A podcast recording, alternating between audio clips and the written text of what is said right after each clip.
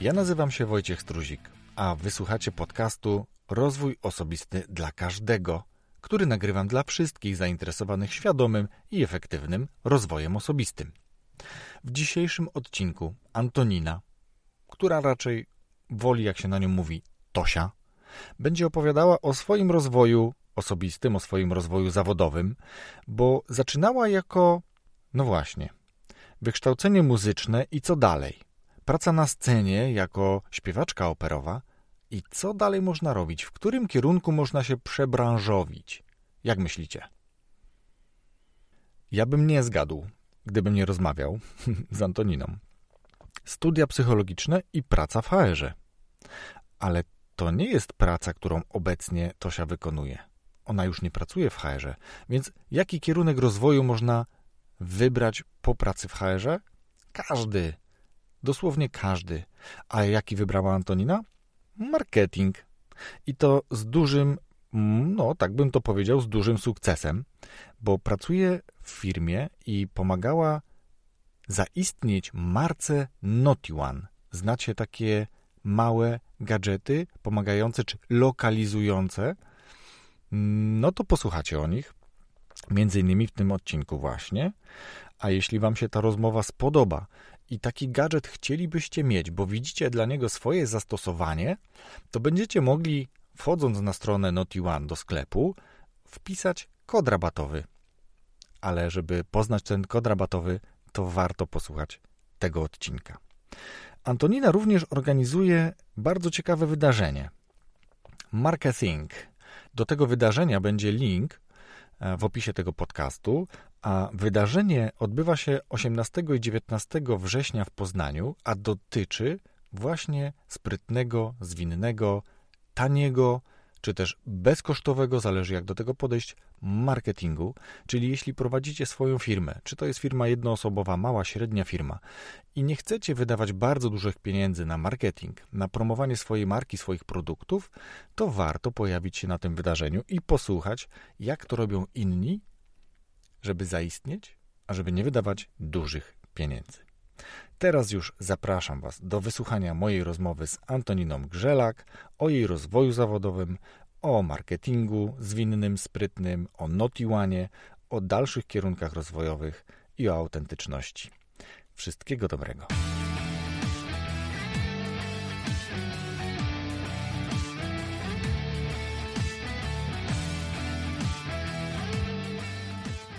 Cześć Tosiu, dziękuję Ci bardzo za przyjęcie mojego zaproszenia jakbyś teraz na wstępie mogła się słuchaczom przedstawić, kim jesteś i czym się zajmujesz.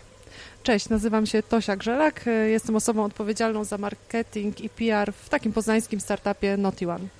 Jest to startup technologiczny, który produkuje mini lokalizatory NotiOne. No to już chciałem dopytać właśnie, bo ja wiem co to jest, ale nie każdy będzie wiedział co to jest, więc do tego gdzie to można pooglądać, to jeszcze sobie tam później pewnie e, poopowiadamy, a teraz zapytam tradycyjnie o to, co jest twoją pasją.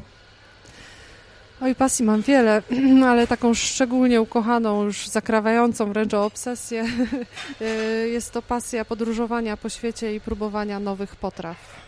Kulinarnie. Tak, podróże kulinarne, tak to można. Co ostatnio ciekawego ująć. jadłaś? Yy, ostatnio, ostatnio yy, nie dalej niż wczoraj jadłam yy, salami z wieloryba, natomiast oh. za tydzień jadę do Kazachstanu pić kumys i, i, i, i jeść steki z różnych dziwnych Mm, żyjątek. Okej, okay, czyli nie jesteś wegetarianką, nie masz nic przeciwko jedzeniu Nie, nie, nie, mięsa. kocham gluten i, i, no, i laktozę. Nie wiem, czy, nie wiem, czy kocham gluten i laktozę, ale lubię mięso. Dobrze, y, no, zaciekawiłaś mnie, powiem, bo ja akurat raczej jestem taki konserwatywny. Jak mam do wyboru na przykład ośmiornicę albo schabowy, mm, no to będzie schabowy. Zresztą schabowy zawsze, tak? Jednak ta, to, to polskie serce do polskiego schabowego zawsze będzie biło najmocniej. Moja mama zawsze powtarzała, że ona ze wszystkich słodyczy to najbardziej lubi schabowe. Oczywiście, albo kiełbasę, po poznańsku. No, może być. Znaczy, już nie jestem poznaniakiem, ale już tak długo tu mieszkam, że myślę, że za chwilę będę pyry z gzikiem wcinał zupełnie normalnie. Słusznie. Dobrze. Wiesz co, mm, rozmawiamy dzisiaj o rozwoju. Z jednej strony będę chciał cię zapytać, czy zapytam cię o to, jak ty rozumiesz rozwój osobisty mhm. i porozmawiamy sobie o twoim rozwoju, bo już mieliśmy okazję rozmawiać wcześniej i za, jak, tak podobało mi się takie hasło, Urzekła mnie Twoja historia. Spodobało mi się to, w jaki sposób i z jakiego miejsca przeskoczyłaś tu, gdzie dzisiaj jesteś, zajmujesz się marketingiem. Zresztą dogadaliśmy się, że ja byłem na Twoim wystąpieniu, kiedy tak. prezentowałaś e, tak niskokosztowe działania marketingowe. O tym sobie też pewnie chwilę później porozmawiamy, bo mnie to ciekawi. Mm, ale właśnie, powiedz mi, jak Ty rozumiesz swój rozwój, czy w ogóle rozwój osobisty? To na, na wstępie. Wiesz co, miałam od kiedy pamiętam, miałam taką ambicję E, by mieć kilka żyć równolegle. E, oczywiście nie jest to wykonalne technicznie, natomiast e, funduję sobie takie coś, tak, taki, ta, taką wizję rozwoju czy, czy, czy przebiegu mojego życia, że nie zamykam się w jednym życiu. Zamykam po kolei kolejne rozdziały, dzięki czemu tak cegiełka po cegiełce buduje, buduje moje kompetencje, moje umiejętności, przy czym bywają to cegiełki naprawdę z bardzo różnych y, cegielni. Ciekawe, ciekawe porównanie. E, zaczynałam od muzyki. Jestem e, muzykiem z wykształcenia, kształconym od szóstego roku życia. Szkoła podstawowa, muzyczna, liceum muzyczne. Oczywiście wtedy jeszcze gimnazjów nie było, bo już jestem kobietą starej daty. Następnie studia muzyczne na kierunku wokalno-aktorskim podyplomówka mm, muzyczna i kilka lat przepracowanych w zawodzie na scenie. Co mi to dało? To mi dało y, oswojenie się ze sceną, y, umiejętności aktorskie, umiejętność występowania przed kamerą, przed y, mikrofonem, odpowiednia emisja głosu, umiejętność radzenia sobie z tremą. Brakowało mi jednak wyzwań intelektualno-kreatywnych, Prawda jest też taka, że no jakby nie, nie należałam do tej pierwszej ligi e, e, e, śpiewaków, więc też nie było to do końca opłacalne, a ja zawsze chciała być, chciałam być osobą niezależną, niezależną finansowo, w związku z czym podjęłam decyzję o przekwalifikowaniu się Czyli rozwinęłaś się osobiście i zmieniłaś zupełnie profil zawodowy, jak rozumiem. Dokładnie mhm. tak było. Nastąpiło to po odchowaniu dwójki dzieci, y, mniej więcej w wieku 30 kilku lat. Zmieniłam zupełnie front, poszłam na studia psychologiczne u nas na Uniwersytecie Adama Mickiewicza. Skończyłam psychologię y, pracy, psychologię pracy i biznesu co dalej mnie ukierunkowało y, w, w obszary HR-owe. I faktycznie w tych HR-owych obszarach również przepracowałam parę lat. Miałam to szczęście, że trafiłam pod skrzydła naprawdę wspaniałej, e, wspaniałej mentorki e, e Ewo. Pozdrawiam Cię serdecznie. Tak niezwykle mnie to zbudowało. Nauczyłam się funkcjonowania w społeczeństwie, bo jednak studia artystyczne nie, nie uczą tego, nie, nie, nie uczą takich standardowych mechanizmów, jak działa przedsiębiorstwo, w jaki sposób działa zarządzanie ludźmi. Także i studia, i później praktyka w firmach, czy, czy praca już później na stanowisku menedżerskim faktycznie bardzo wiele mnie nauczyły. Świetnie, no to cały czas ten przeskok z tej działalności artystycznej teraz do takiej HR-owej, czyli jeszcze cały czas miękkiej, no a teraz marketing. To skąd z tego HR-u do tego marketingu jeszcze powiedz? No dwa życia to za mało, nie? to już nawet nie dwa, bo wiesz, musisz tutaj dodać to życie y, matki, y, więc tu już co najmniej trzecie, teraz tak, czwarte, tak, jeśli tak. Nie, nie, nie, kolejne. Nie, nigdy za wiele, tak, to prawda. Ról, w której się wchodzi.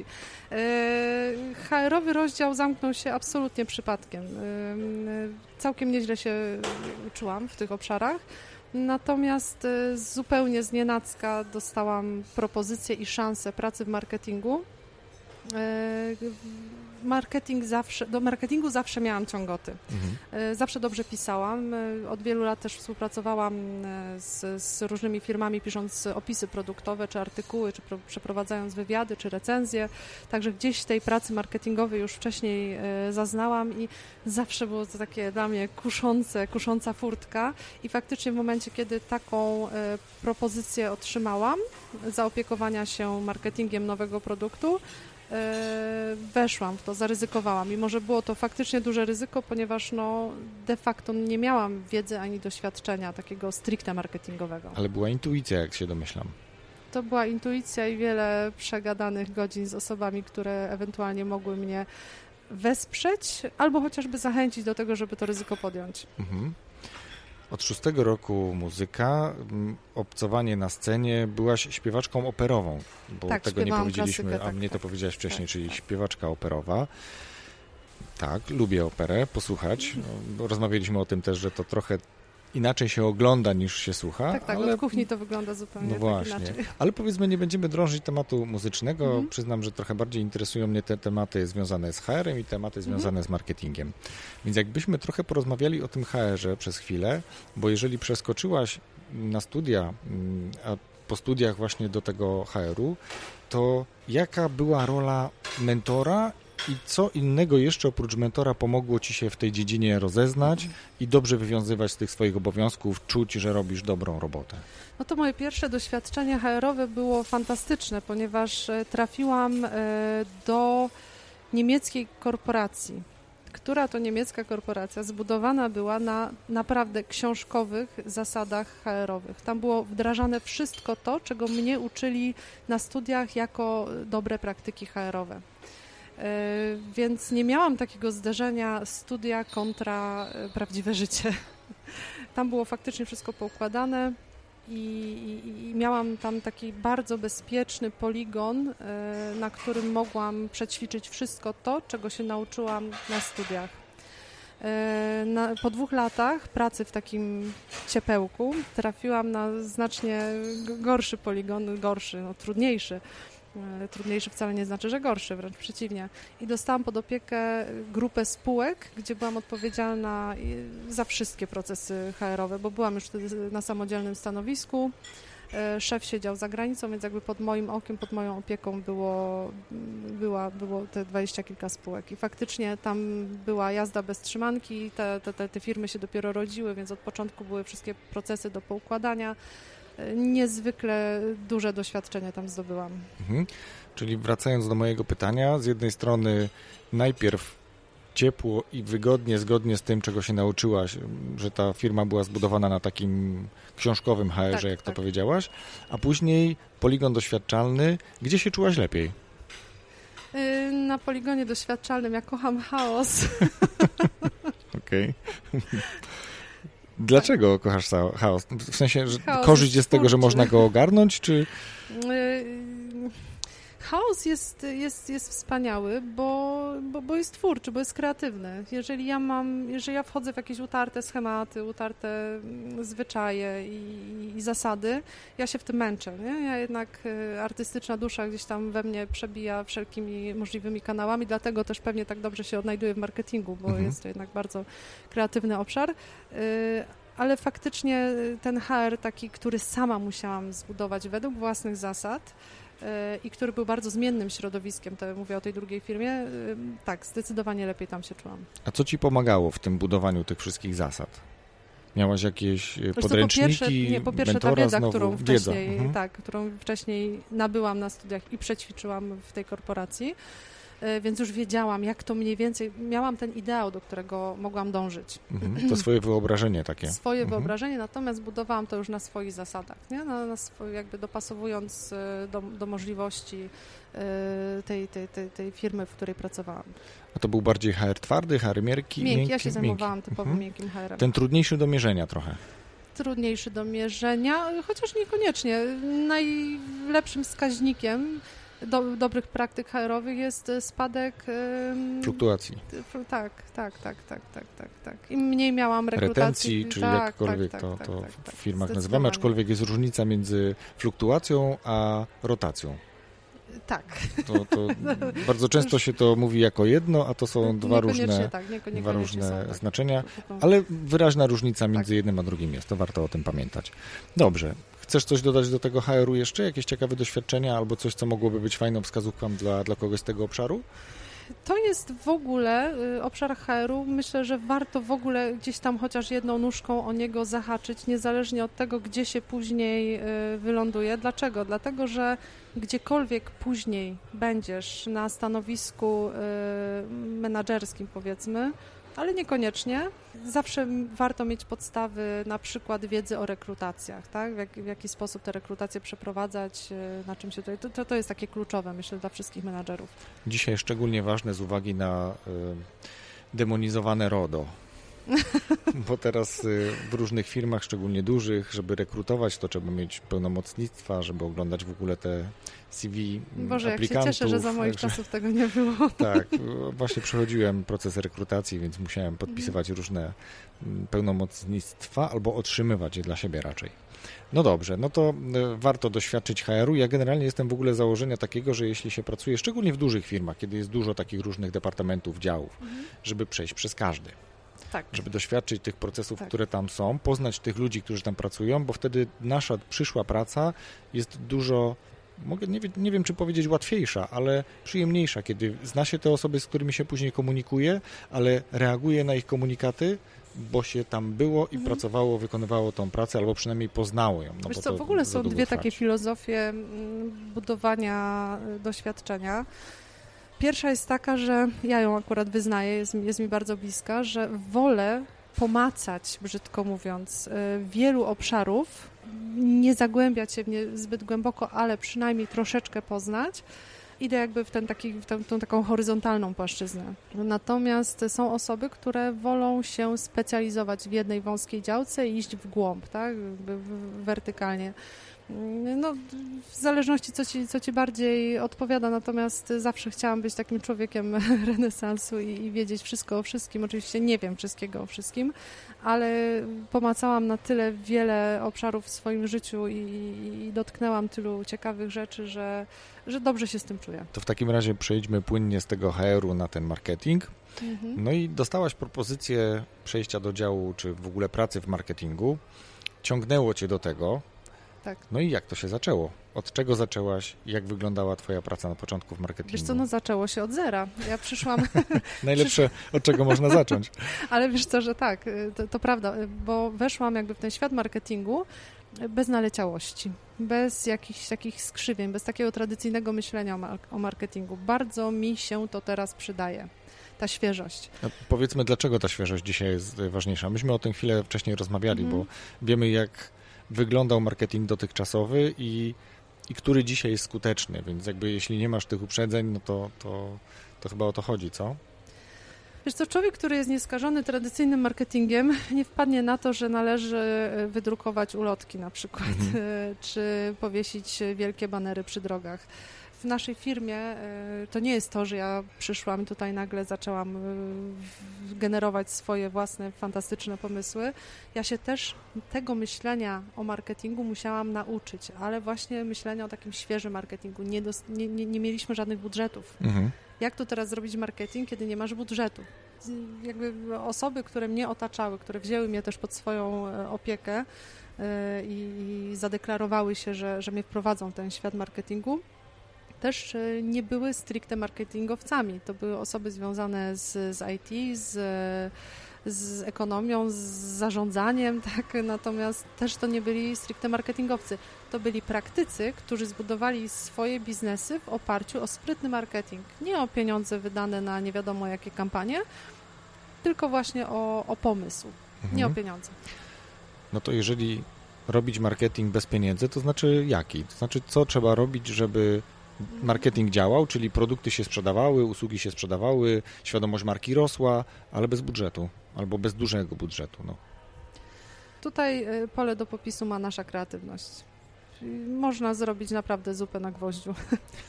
Super, ja słuchałem Twojego wystąpienia, więc y, dlatego zapytałem, żebyś Mhm. troszeczkę rozwinęła ten temat i powiedziała, jak to w Waszym przypadku wyglądało, a później powiemy, jak to się rozwinęło do dzisiaj, bo ja byłem zaskoczony. Y, Tak. Nie wiem, czy będziemy mogli o tym powiedzieć, ale byłem zaskoczony, w jakim, w jakim stopniu, w jakim kierunku i do jakich celów ten produkt zostaje y, Mhm. zaangażowany, czy jest Tak, zaangażowany. może ja tylko nakreślę. Produkt, którym się zajmuję, są to mini lokalizatory Notiwan. Przyszłam do, jakby do zespołu, dołączyłam do zespołu w momencie, kiedy dopiero co narodził się pomysł stworzenia takiego lokalizatora. Miałam kilka miesięcy, mie- mieliśmy kilka miesięcy na to, żeby zbudować grunt pod wprowadzenie y, produktu na rynek. I już wtedy trzeba było myśleć o marketingu, tak? Już trzeba wtedy było y, stworzyć media społecznościowe, kanały. Zaczęliśmy nagrywać y, y, vlog parentingowy, zaczęliśmy się zajmować różnego rodzaju projektami. Myślę, że tutaj takim najciekawszym case'em będzie krótka opowieść o podróżach misiołanków, bo to jest bardzo wdzięczny temat, ale też fantastycznie pokazujący, jak można ogarnąć marketing, nie mając na to budżetu i dotrzeć do praktycznie prawie że wszystkich dzieci w Polsce. Tuż, tuż przed wprowadzeniem produktu na, na, na rynek e, stworzyliśmy ogólnopolski projekt edukacyjny Podróże Misiołanków. Jak już kraść to miliony, jak już robić projekt, to trzeba go nazwać ogólnopolskim mhm. projektem, mhm. bo to brzmi poważnie. Projekt był maksymalnie niskokosztowy. Tak naprawdę kosztował nas e, jedną trzecią pracy, e, czasu pracy jednej osoby u nas w biurze. Mhm. Na czym polegał? Cztery pluszowe misie krążyły po Polsce, były przekazywane z przedszkola do przedszkola kurierem. E, misie miały zaszyte w środek e, nasze lokalizatory, także na aplikacji można było obserwować ich poruszanie się po Polsce. Każdy z misiów miał dołączony scenariusz, według którego nauczycielki e, przedszkolne mogły prowadzić zajęcia dotyczące bezpieczeństwa dzieci, dotyczące mm, zdrowia, dotyczące... Mama była pielęgniarką, mama miś, tata miś był policjantem, e, chłopiec był specjalistą od ekologii. Przepraszam, że się tak zacinam, ale to już było parę lat temu. już muszę odszukać pamięci. I e, dziewczynka, e, misiołanka była dietetyczką. I teraz ka każdy scenariusz dotyczył właśnie tych obszarów, które te misie reprezentowały. Z misiami nie jeździły osoby od nas z biura, tylko jeździły scenariusze, według których, tak jak powiedziałam, były przeprowadzane zajęcia. I teraz y, tak naprawdę nic nas to nie kosztowało, a misie oprócz tego, że edukowały dzieci, mhm. to oczywiście przekazywały rodzicom wszystkie możliwe materiały dotyczące naszego lokalizatora, bo założyliśmy, że tym lokalizatorem będą zainteresowane osoby, rodzice, tak? Rodzice małych dzieciaków między innymi również. Tym sposobem dotarliśmy do wszystkich prawie że przedszkoli w Polsce, czy w większości przedszkoli w Polsce. Y, zdobyliśmy patronat ministra edukacji narodowej, zdobyliśmy patronat y, prezydenta miasta Poznania, prezydenta miasta Warszawy. Y, no, dostaliśmy się do mediów, tak? Nawiązaliśmy wiele fantastycznych znajomości, które później nam zaprocentowały w prowadzeniu biznesu, właśnie w czasie prowadzenia podróży misiołków, a przy okazji przetestowaliśmy sobie naszą, naszą aplikację. No właśnie, to świetna edukacyjna rola misioła, misiołanków. Mhm, tak, Czemu misiołanki? Albo Naughty One to misiołan. A, teraz zaskoczyłem, dobra, super. Działa, działa. Y, ale ja byłem zaskoczony, bo wiesz co, lokalizator kojarzy mi się od razu z takim brelokiem do kluczy. Tak. Y, I jakby mój ograniczony, mało kreatywny umysł mówi, no i koniec. Nie, nie, y, to jest... Później to jest... mówię, dobra, to mogę zamocować na obroży psiaka, mhm mogę przypiąć do, nie wiem, wózka z dzieckiem, mhm.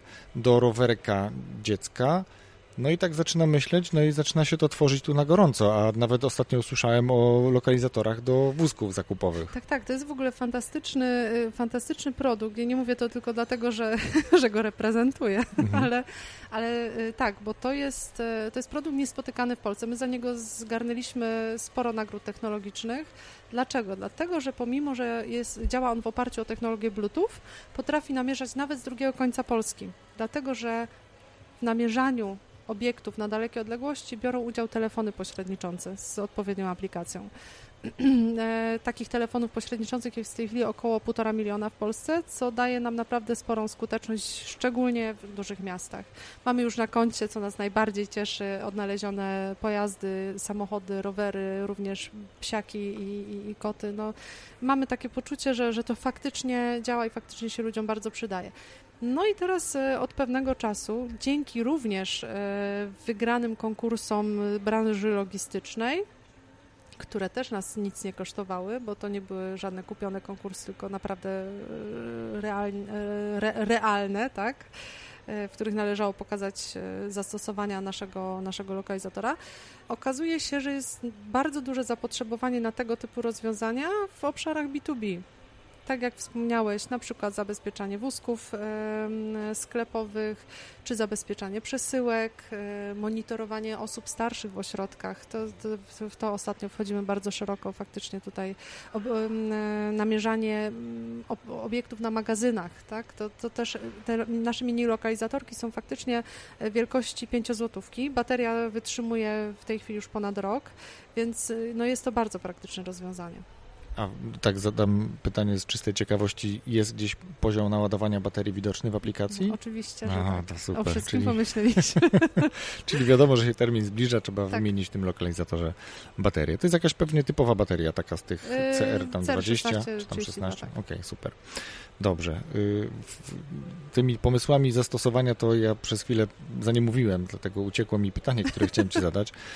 Ale wracając do, do marketingu, myślę, że ten temat bym chciał trochę pociągnąć, bo lokalizator to, to jest bardzo fajna rzecz. Ja generalnie jestem gadżeciarzem i lubię takie rzeczy, Mhm. więc y, miałem kiedyś takie przejściowe, ale one były jakby stricte do, do, do kluczy, dlatego że nie działały na dłuższą odległość. Tak. Jeżeli ja wyszedłem z mieszkania i chciałem sprawdzić, gdzie one są, a już byłem na dole, to już nie mogłem tego sprawdzić, że one zostały w mieszkaniu. Więc mm, fajnie, to jest tak jak kiedyś były, nie wiem czy kojarzysz, takie lokalizatory na gwizdanie. O, oczywiście, że pamiętam. Marzyłam o takim jako dziecko. Czyli jak się zagwizdało, to gdzieś tam było nagle pi, pi, pi słychać Tak, tak, i tam tak. leżą moje klucze, Mój czy cokolwiek do tego miał. przypiliśmy. Tak. Tak, no to, mm, no właśnie, ja też taki miałem. Ale idąc w kierunku marketingu. y, Ja pamiętam z Twojego wystąpienia, mm, że opowiadałaś o tym, jak pracowaliście z influencerami i Mhm. jakie tutaj idzie za tym ryzyko i jak można, czy jak należałoby prawidłowo weryfikować, czy ten influencer jest, ma ten, y, takie, takie słowo target, czyli czy Mhm. jakby, czy jego odbiorcami, czy on wpływa na tych ludzi, którzy są potencjalnie waszymi klientami i parę innych tematów tam jeszcze poruszyłaś. Pamiętasz? Tak, Możemy pamiętam. o tym chwilę porozmawiać? Pamiętam. e, Z influencerami mamy przeróżne doświadczenia. e, Czasem były to naprawdę złote strzały, jak na przykład nawiązanie czy komentarz pod postem e, Filipa Heizera, który przyniósł nam 30% wzrost sprzedaży. Jeden komentarz. Jeden komentarz. Za darmo. Za darmo, na który poświęciłam jakieś 30 sekund na wymyślenie go i jakieś 30 sekund na napisanie bez błędów ortograficznych. A, czyli rozumiem, że pod postem... y, Pod postem Filipa Heizera y, tak skom- skomentowałam. E, tam była sytuacja taka, że on chciał, e, za- zafundował jakiemuś chłopcu e, z biednej rodziny rower na komunie.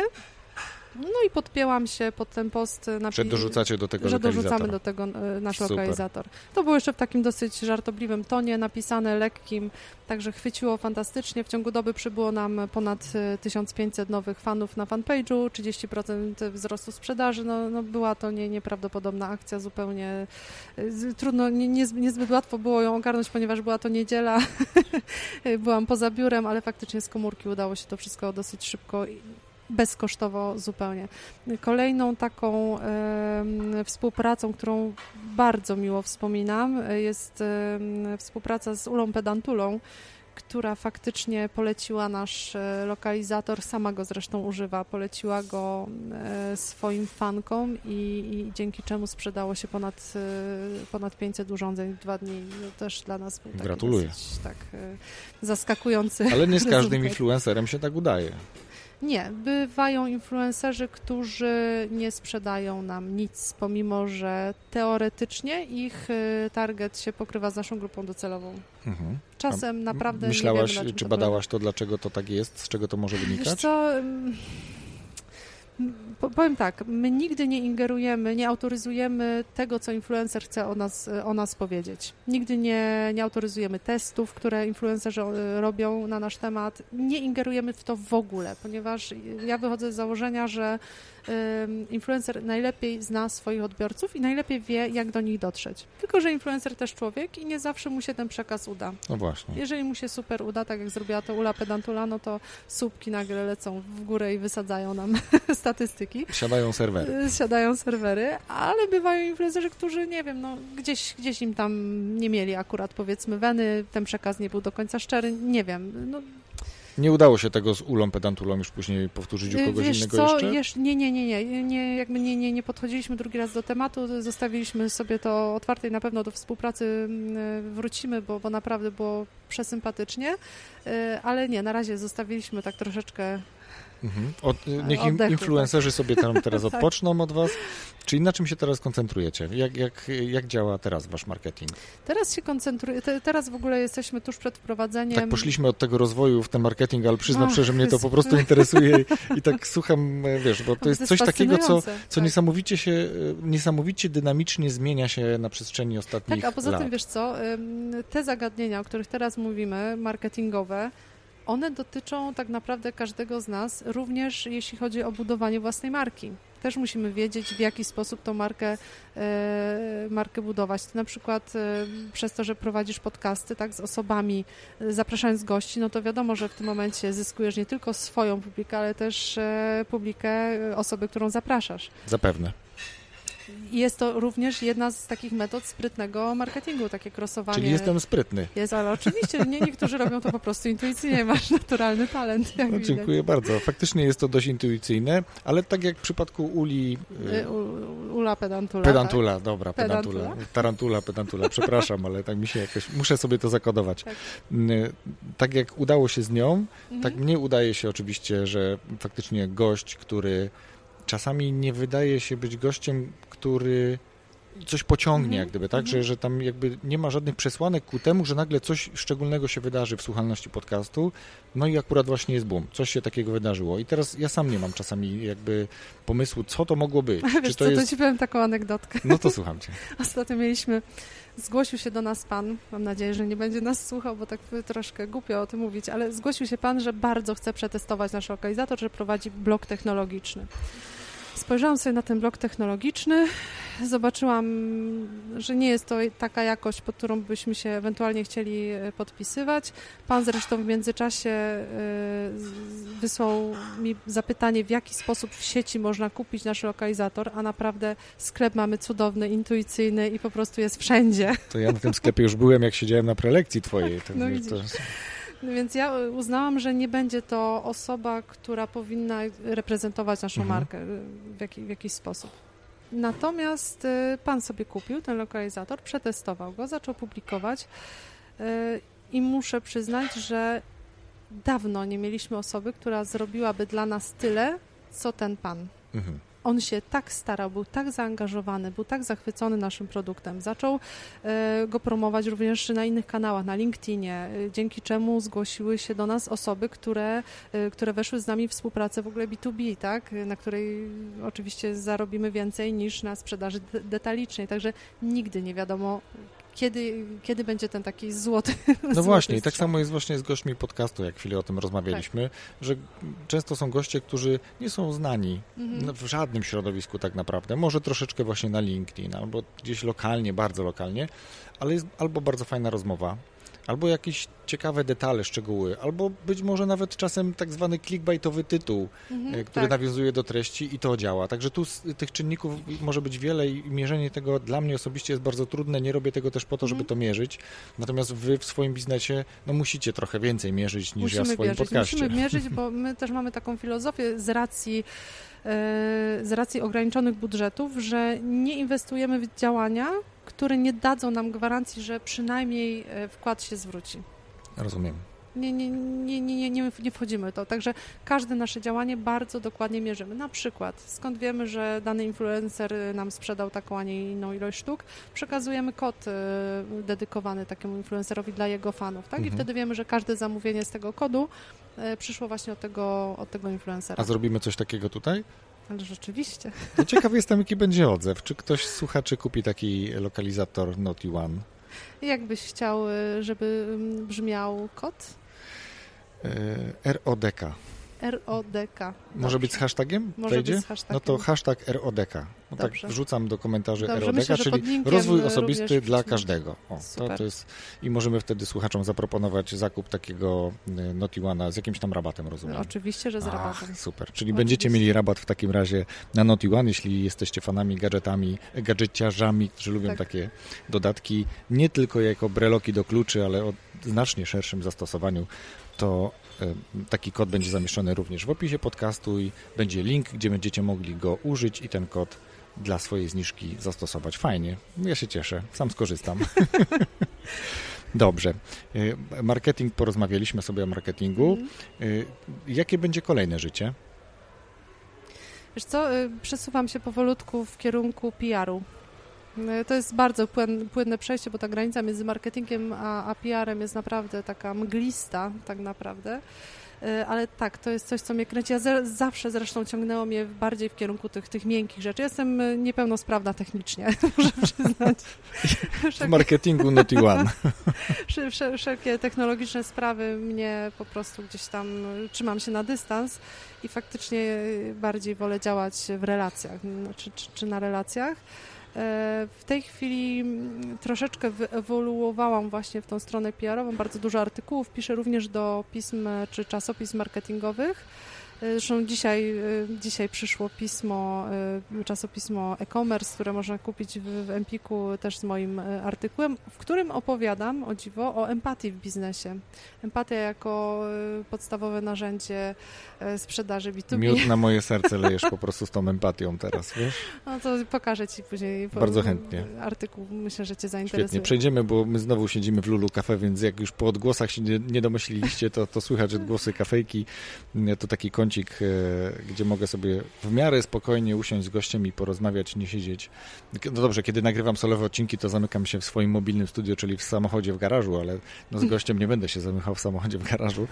No ale to są takie właśnie ciekawe klimaty, kiedy można e, wypić kawę, herbatę. Co ty masz? Lemoniadę? Ja mam, ja mam lemoniadę fiołkową, czyli kolejny kolejne doznanie kulinarne, którego jeszcze wcześniej nie znałam. No właśnie. Wygląda bardzo apetycznie, więc y, jeśli jesteście przy okazji w Poznaniu albo przelotem, to, to przy okazji możecie wejść do Awenidy, do Lulu Cafe i spróbować, co to są za rarytasy. Ale to taka kryptoreklama reklama teraz. My nie mamy nic tutaj w związku z tym, ale jest tu po prostu przyjemnie.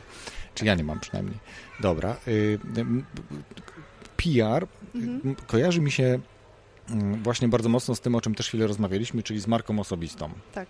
Marka osobista z kolei, nawet dzisiaj słuchałem po drodze, jadąc do Wrocławia, takiego podcastu, gdzie pan mówił, tłumaczył, jaka jest różnica między wizerunkiem a marką osobistą.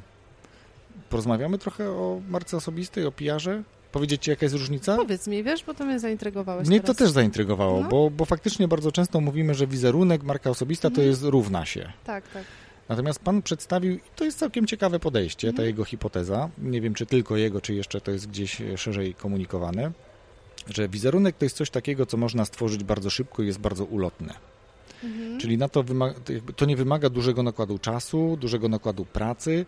Wizerunek, on to porównał trochę do aktorów, że aktorzy, do, do, do, tak jak ty na, na scenie, do każdej roli gdzieś tam szybko przebierali nowy wizerunek. Mhm. Ja myślę, że to trochę może być też tak, że jak idę do grupy i prowadzę warsztat mm, z młodzieżą, to mam trochę inny wizerunek w stosunku do tej młodzieży, pomimo, że nadal jestem autentyczny, mhm. a trochę inny będę miał wizerunek, kiedy idę na przykład Rozumiem. do profesjonalnego wystąpienia, tak? No, a marka jasne. osobista to jest coś, co angażuje nas czasowo, mhm. angażuje bardzo często też finansowo, trwa dużo dłużej, ale jest też bardzo trwałe. To jest coś takiego, gdzie mm, jak niektórzy mówią, to jest taka reguła, co się mówi o tobie za twoimi plecami albo kiedy ciebie nie ma w pomieszczeniu. To jest mm. właśnie twoja marka, nie? Tak ja, ja to widzę. Ale to, to, rozróżnienie między wizerunkiem a marką osobistą samą w sobie zaciekawiło mnie, więc możemy chwilę o tym porozmawiać, bo cię ciągnie do PR-u. Ciągnie mnie do, do PR-u, tak. Też jakby na swoim przykładzie widzę, że tą markę osobistą e, wcale nie trudno zbudować tak naprawdę. A Zobacz. niektórzy mówią, że bardzo trudno. A ja też się zgodzę wiem. z tobą, że, że nie trudno. Warunków, zależy, zależy komu. Kilka warunków musi być tak. spełnionych. tak. tak zobacz, w marketingu, tak stricte w marketingu, tym takim powiedzmy twardym, działam zaledwie od trzech lat. Po trzech latach piszę artykuły do topowych e, czasopism marketingowych. Tak, jestem proszona o, tak, o, o te artykuły, jestem zapraszana na prelekcje, prelekcje związane z marketingiem. Teraz do podcastów jesteś zapraszana. Do podcastu jestem zapraszana, jest niebywałe. E, teraz organizuję, sama organizuję konferencję marketingową, czy tam spotkanie na styku marketingu biznesu we wrześniu. Myślę, że o tym też na, na koniec To możemy od razu powiedzieć, możemy, bo tak? mnie to też zaciekawiło, jak mi tylko o tym powiedziałaś, bo większość e, wydarzeń marketingowych to jest tak krojonych na szeroką skalę. Bardzo często odbiorcami tych szkoleń, mm. czy tych warsztatów, tych wystąpień, eventów, jakkolwiek to nazwać, no są duże portfele, są duże firmy, które mają budżety, a ty koncentrujesz się na tych właśnie, którzy tych pieniędzy na marketing nie mają. Tak? Ale wiesz dlaczego? Dlatego, że sami tych pieniędzy nie mieliśmy i w rozmowach z małymi i średnimi przedsiębiorcami, czy z, z jednoosobowymi działalnościami, tak, tak yy, nagle się okazuje, że na taką wiedzę jest ogromna ogromne zapotrzebowanie na takie inspiracje, na takie mhm. pomysły. No wiesz, co mi po tym, że ja wydam e, tysiąc ileś złotych na super topową konferencję, na której na scenie będą padały przykłady e, kampanii za, za, za, za pół bańki, tak? Wie, wielomilionowe, wiesz, budżety. No mhm. ja nie mam takich pieniędzy do dyspozycji. Nie utożsamisz się tym w żaden sposób. To nie jest wiedza nie dla ciebie. Nie skorzystam z mhm. tego w ogóle. To jest oczywiście super interesujące, tak? Jak te wielkie Dla marki. jakiegoś procenta słuchaczy. Oczywiście, ale natomiast y, większość jednak słuchaczy to są mali, średni przedsiębiorcy, osoby, które każdy grosz muszą obrócić, wiesz, pięć razy zanim go wydadzą. I po jednej, drugiej, trzeciej takiej konferencji, czy takim wydarzeniu marketingowym y, zaczęłam troszeczkę badać grunt i, i podpytywać ludzi, jaka jest tak naprawdę y, ich potrzeba. I okazuje się, że potrzeba jest właśnie na wiedzę, w jaki sposób budować marketing bez dużych budżetów jak budować marketing w oparciu o pomysły, o kreatywność, w oparciu o konkretne narzędzia, które troszeczkę zoptymalizują te wydatki, czy będą, czy pomogą no Zupełnie nowatorskie też narzędzia. Tak, mhm. tak. E, I faktycznie od pewnego czasu działam w tym temacie i jakby w odpowiedzi na to zapotrzebowanie stwierdziłam, że fajnie będzie zorganizować tutaj w Poznaniu u nas e, wydarzenie, które nie tylko będzie nie, nie, chcę tego nazywać konferencją, dlatego że nie chcę, żeby to było w konwencji e, konferencji sztywnej, mhm. gdzie się prelegentom liczy czas, gdzie wszystko jest od, od, zegarka. Nie, to ma być wydarzenie na styku marketingu i biznesu, ma integrować środowisko biznesowe, nie tylko poznańskie, e, ale głównie właśnie tych, tych, tych takich topowych przedsiębiorców, e, takich prężnych, startupowych, o, o, o takim kreatywnym podejściu do, do biznesu. Kiedy to będzie? 18 września, 18-19 września. Serdecznie zapraszam. E, myślę, że u Ciebie również znajdą się informacje o tym. Znajdą się. Ja się chętnie dlatego, tym podzielę. że również jesteś na to wydarzenie Zostałem zaproszony, tak. faktycznie. Dołożę wszelkich starań, żeby jak najwięcej przekazać też przy okazji tego. Tak, jestem pewna, że tak, tak będzie. Świetnie, czyli 18-19 września. Września w Poznaniu e, w ośrodku Kaskada nad Jeziorem Kierskim.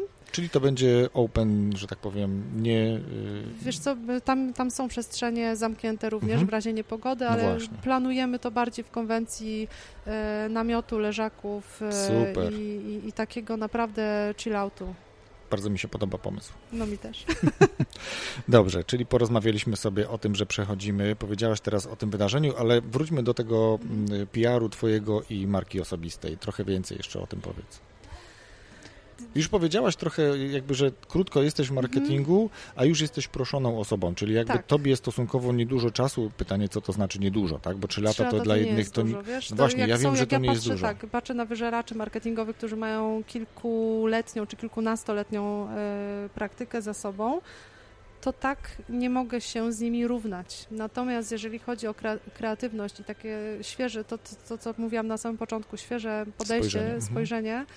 To tak nie czuję się gorsza absolutnie. Czyli można w trzy lata zbudować całkiem solidną markę osobistą w środowisku no marketingu no dobrze, na Twoim też, przykładzie. Tak, ale zobacz, jaką ja mam historię za sobą. Mhm. Ja mam ileś lat przepracowanych na scenie, mhm. ja wiem, jak się autoprezentować. Nie wiem, czy jest takie słowo. Tak, tak, dobrze, bardzo ładnie. Autoprezentacja jest, no. No tak, ale w czasowniku autoprezentować. Autoprezentować? Jak nie było, to już jest. To już jest. Nie, myślę, że jest. Nie będziemy razie, sprawdzać tak, teraz. Tak. Autoprezentować wiem, się świetnie. Wiem, jak to robić. E, dobrze piszę, tak? To jest jeden z takich talentów, które faktycznie posiadam i jestem go pewna, więc też wiem, jak, jak komunikować pewne rzeczy e, dokładnie tak, jak ja tego chcę i, i jaki efekt e, chcę osiągnąć. Mam też doświadczenia z HR-em, czyli z zarządzaniem, z, z budowaniem relacji z ludźmi. Mam studia psychologiczne za sobą. Te Czyli wszystkie świetne cegiełki, podwaliny. Świetne podwaliny. I w momencie, mhm. kiedy ja weszłam w marketing i dostałam jeszcze do tego wszystkiego, e, do tych podwalin, narzędzia marketingowe, to było mi łatwo zbudować tą swoją markę osobistą. Świetnie. A do tego oczywiście Facebook, na którym żyję i który jest bardzo niedocenianym narzędziem budowania marki osobistej. Tak się na Facebooka psioczy, a prawda jest też taka, że wszystkie prace, jakie dotychczas e, złapałam, złapałam dzięki Facebookowi. Wiecie dlaczego? Dlatego, że po pierwsze budowałam na Facebooku swój wizerunek jako osoby fajnej, lubianej, e, dobrze piszącej. Z drugiej strony podtrzymywałam relacje z osobami, z którymi dawno by mi się relacja gdzieś tam urwała. E, no wiadomo jak to jest, tak? A na Facebooku jednak cały czas jesteśmy obecni przynajmniej w świadomości e, innych osób, jeżeli się oczywiście odpowiednio udzielamy. Także tak, Facebook jest doskonałym narzędziem do budowania e, własnej marki. Czy ty miałaś swoją strategię budowania tej marki, czy to trochę takie mm, Oczywiście, że nie miałam, koncepcyjne, ponieważ intuicyjne? Um, umiłowałam chaos w swoim no życiu. tak, to już powiedziałaś, oczywiście, że tak. I właśnie ten gość, który opowiadał, ten gość w podcaście, którego mm. dzisiaj słuchałem, opowiadał o tym, że osoby, które nie mają strategii na budowanie tej marki, takiego planu na budowanie marki, będą robiły to trochę dłużej, będą robiły to być może trochę większym e, kosztem czasu, mhm. czy kosztem dłuższego czasu, no jakkolwiek to zabrzmiało, wiemy o co chodzi. No i wiesz, no trudno polemizować, kiedy się tylko słucha, bo mhm. ja nie do końca bym się z tym zgodził. A jak ty o tym myślisz? Czy musisz mieć plan, żeby tą markę zbudować w miarę możliwie szybko, dobrze, czy, czy to można działać Wiesz co, intuicyjnie? musisz mieć charyzmę. Co, co ja ci mam powiedzieć? No znaczy, no ja, nie mówię, jakbym... ja nie mówię, że ja mam charyzmę. Chodzi o to, że nawet jeżeli będziesz miał super plan, super strategię, a nie masz charyzmy, to nic nie, to nic, nie, to nic nie zdziałasz tak naprawdę. Kolega z innego podcastu zawsze pyta, co to jest charyzma, to cię z nim skontaktuję. Chętnie się dowiem. Także Dawid y, tutaj polecam, e, ale generalnie y, ja myślę, że tutaj dużo, naprawdę dużo robi autentyczność i oni też o tym opowiadali, mm. no bo Ale jaką... To wracam chcesz... do charyzmy, musisz mieć to w mhm. sobie. Tak, no, Musisz mieć to w sobie. Wiesz co, można mieć, można mieć charyzmę, cokolwiek Dawid już doszedł do tego, co tą charyzmą jest, ale można mieć tą charyzmę i próbować budować markę nieautentycznie. Mhm. Tylko to jest moim zdaniem od razu fiasko. No tak. Z mojego punktu założenia. Ja jakby dużą wagę przywiązuję do autentyczności. I ty też, tak jak rozmawialiśmy kiedyś, jak, mhm. jak występowałaś, kiedy cię jeszcze zupełnie jakby nie znałem, dzisiaj jak sobie rozmawiamy, no to jesteś cały czas jakby sobą, autentyczna, no nie, nie udajesz i, i mówisz fajnie, mówisz z pasją o tym, co ciebie interesuje, jak twoja droga wyglądała od od rozwoju scenicznego, od w ogóle nauki najpierw, e, jeżeli chodzi o kwestię artystyczną, muzyki, scena, HR, czy też jeszcze wcześniej studia, teraz marketing, już wiesz, co będziesz robić za chwilę, czyli to, to jest jakby takie zgodne z tym, co powiedziałaś. Ale wiesz co, to też jest troszkę tak, że to wynika z takiego mojego hedonizmu okrutnego. I ja po prostu wychodzę z rzeczy, które mnie przestają kręcić. Ale to jest bardzo dobra rzecz. I, I to jest rzecz, do której tak. zachęcałbym, czy jeśli tak. tak. robisz, to zakładam, że zachęcalibyśmy wszystkich tych, którzy w pewnym momencie mają wrażenie, że są przy ścianie, mhm, że jest tak. jakiś marazm, że zaczyna tak. ich dobiera, do, do, doskwierać im nuda, że być może są na etapie wypalenia zawodowego. To mhm. trzeba znowu zrobić wszystko, żeby wykrzesać w sobie tą iskierkę pasji, entuzjazmu, żeby znaleźć w sobie tą energię, robić być może coś zupełnie innego, Dokładnie tak, tak jak robisz ty na przykład. I nigdy nie jest za późno, bo Ach, to mi się też znowu podoba, nigdy no, nie jest za późno. Proszę cię, przecież pierwszy raz przebranżowiłam się grubo po 30, mając już dwójkę dzieci. Drugi raz się przebranżowiłam prawie przed 40, tak? No, Można? Ja jeszcze to nie powiedziałam ostatniego słowa, jeśli Absolutnie. chodzi o przebranżawianie się. No, no, już wiemy, że nie. Już wiemy, że nie. Już wiemy, że idziesz w kierunku PR-u i, tak. i budowania marki, czy jakby być może wspierania innych marek, czy mówienia im, jak to dobrze robić, bo zakładam, tak, że to pewnie ten, coraz ten częściej kierunek. dostaję takie propozycje i faktycznie pomagam innym markom też w rozwoju. To powiem Ci, że z jednej strony możesz to robić zupełnie z pasji i tak intuicyjnie, jak to robisz w przypadku siebie, a możesz też się kształcić, bo powiem Ci, że na, na uczelni, na której ja y, uczę się, po 20 latach wróciłem na, do szkoły, właśnie jest y, otwarty kierunek, nie wiem czy po dyplomówki też, ale na pewno y, jest kierunek na magisterce właśnie budowania marki osobistej. Także mhm. uczelnie, które są bardzo elastyczne, takie, które szybko reagują na to, co się dzieje na rynku, otwierają takie intratne kierunki, bo widzą, co się dzieje na rynku. Mhm. Z jednej strony jest potrzeba wspierania ludzi, którzy mają ambicje być kiedyś kimś, robić coś i być bardziej rozpoznawalnym, ale też tych, którzy chcą tym ludziom pomagać w budowaniu, czyli tak jak na przykład zakładam, że ty masz takie aspiracje, że kiedyś będziesz pomagała pani takiej czy innej, czy, czy panu mm, być trochę bardziej rozpoznawalnym, lepiej tak, sprzedawać tak. swoje usługi czy swoje produkty, więc proszę bardzo, no, no, na Wszibie tutaj w Poznaniu już taki kierunek jest. Biorę. Dobrze, mamy studenta. Okej, okay, dobrze, to teraz jakby chciałbym Cię jeszcze zapytać na koniec, już nie męcząc za bardzo, jaką książkę lub jakąkolwiek inną fajną rzecz poleciłabyś niekoniecznie z rozwojem osobistym wspólnego, ale jeśli jest to z rozwojem osobistym, to byłoby super. Wiesz co, to jest trudne pytanie, bo ja bardzo dużo czytam i mało czytam takiej literatury związanej z rozwojem mhm. osobistym, mhm. natomiast wiele, wiesz, ja, ja, się przy książce chcę relaksować. Mhm. Ja chcę się e, oderwać e, zupełnie od tego, co, co robię na co dzień. W związku z czym fascynuje mnie Marquez i jego realizm magiczny, Wit Szostak, wszystkie książki Wita Szostaka pewnie nie znacie, bo to jest polski pisarz e, dość, dość niszowy, ale jak kochacie Markeza, no to w Wicie Szostaku można się Chętnie zakochać to po również podlinkuję. Może Jest- ktoś będzie chciał dla odpoczynku poczytać sobie właśnie innego rodzaju literaturę. Jest cudowne. Przyznam się, że y, to są książki, po których za każdym razem, kiedy kończę jego książkę, wpadam w szloch głęboki, naprawdę płaczę.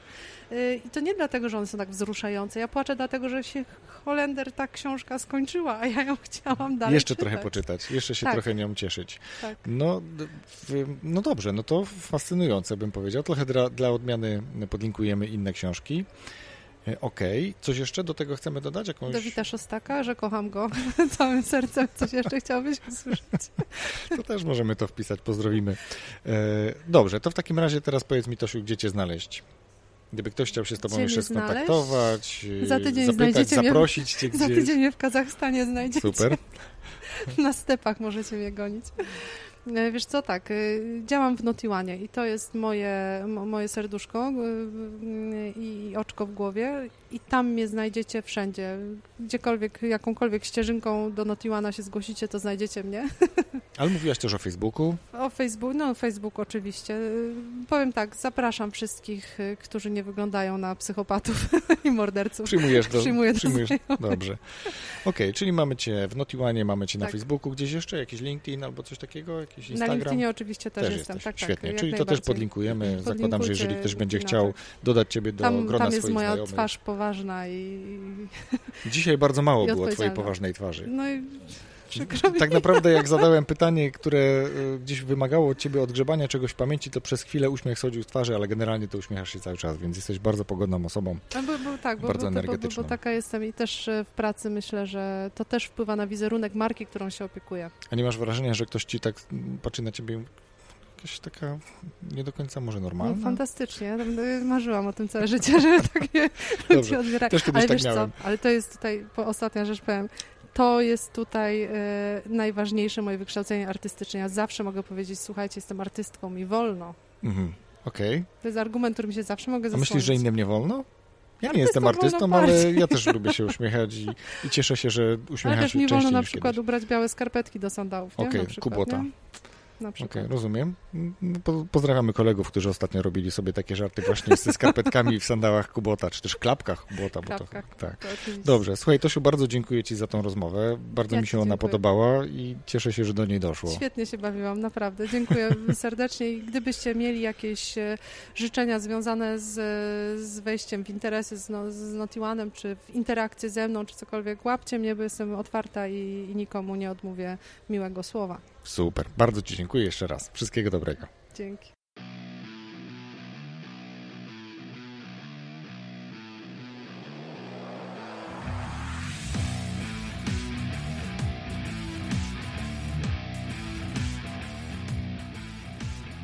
No ja jestem pod wielkim wrażeniem drogi rozwojowej, jaką wykonała Antonina. I to nie jest koniec tej drogi, o czym wiecie, bo przecież już posłuchaliście tej rozmowy.